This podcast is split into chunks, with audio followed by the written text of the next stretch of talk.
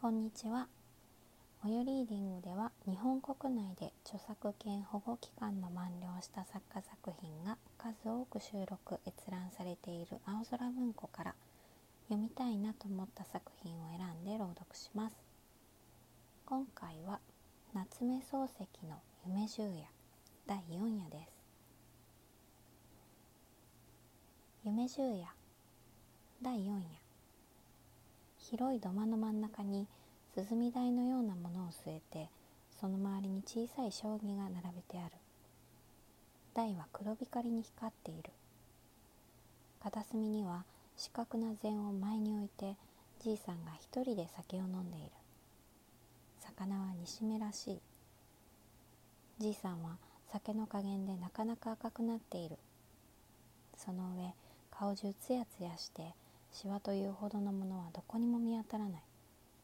ただ白いひげをありたけ生やしているから年寄りということだけはわかる。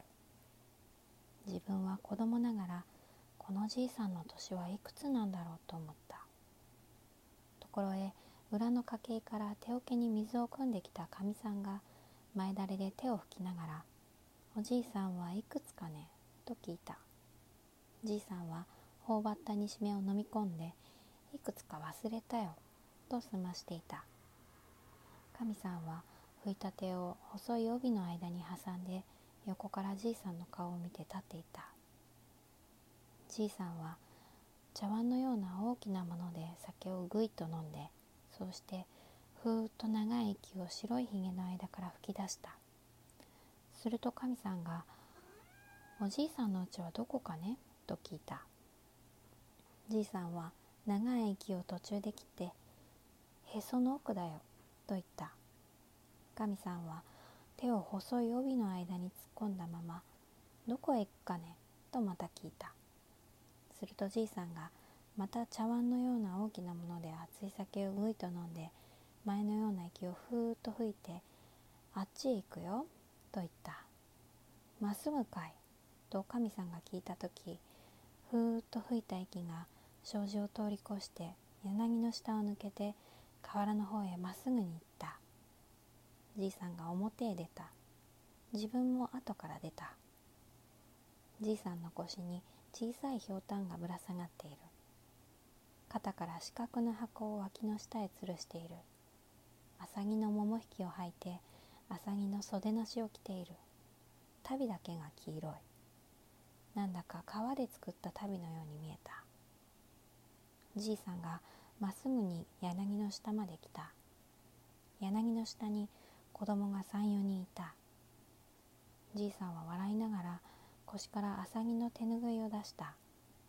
それを肝心よりのように細長く寄った。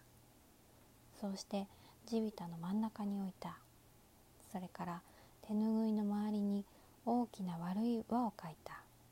しまいに肩にかけた箱の中から心中でこしらえた飴屋の笛を出した。今にその手ぬぐいが蛇になるから見ておろう見ておろうと繰り返していった。子供は一生懸命に手ぬぐいを見ていた。自分も見ていた。見ておろう見ておろうよいか？と言いながらじいさんが笛を吹いて輪の上をぐるぐる回り出した。自分は手ぬぐいばかり見ていた。けれども手ぬぐいは一向動かなかった。じいさんは笛をピーピー吹いた。そうして輪の上を何遍も回った。わらじをつま立てるように抜き足をするように手ぬぐいに遠慮するように回った。怖そうにも見えた。面白そうにもあった。やがてじいさんは笛をピタリとやめた。そうして肩にかけた箱の口を開けて手ぬぐいの首をちょいとつまんでポッと放り込んだ。こうしておくと箱の中で蛇になる。今に見せてやる。今に見せてやる。と言いながらじいさんがまっすぐに歩き出した。柳の下を抜けて細い道をまっすぐに降りていった。自分は蛇が見たいから細い道をどこまでもついていった。じいさんは時々今になると言ったり蛇になると言ったりして歩いていく。しまいには今になる。蛇になる。きっとなる。笛が鳴る。と歌いながらとうとう川の岸へ出た。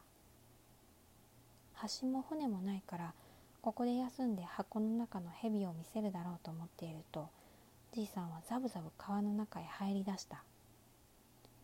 初めは膝くらいの深さであったがだんだん腰から胸の方まで水に浸かって見えなくなる。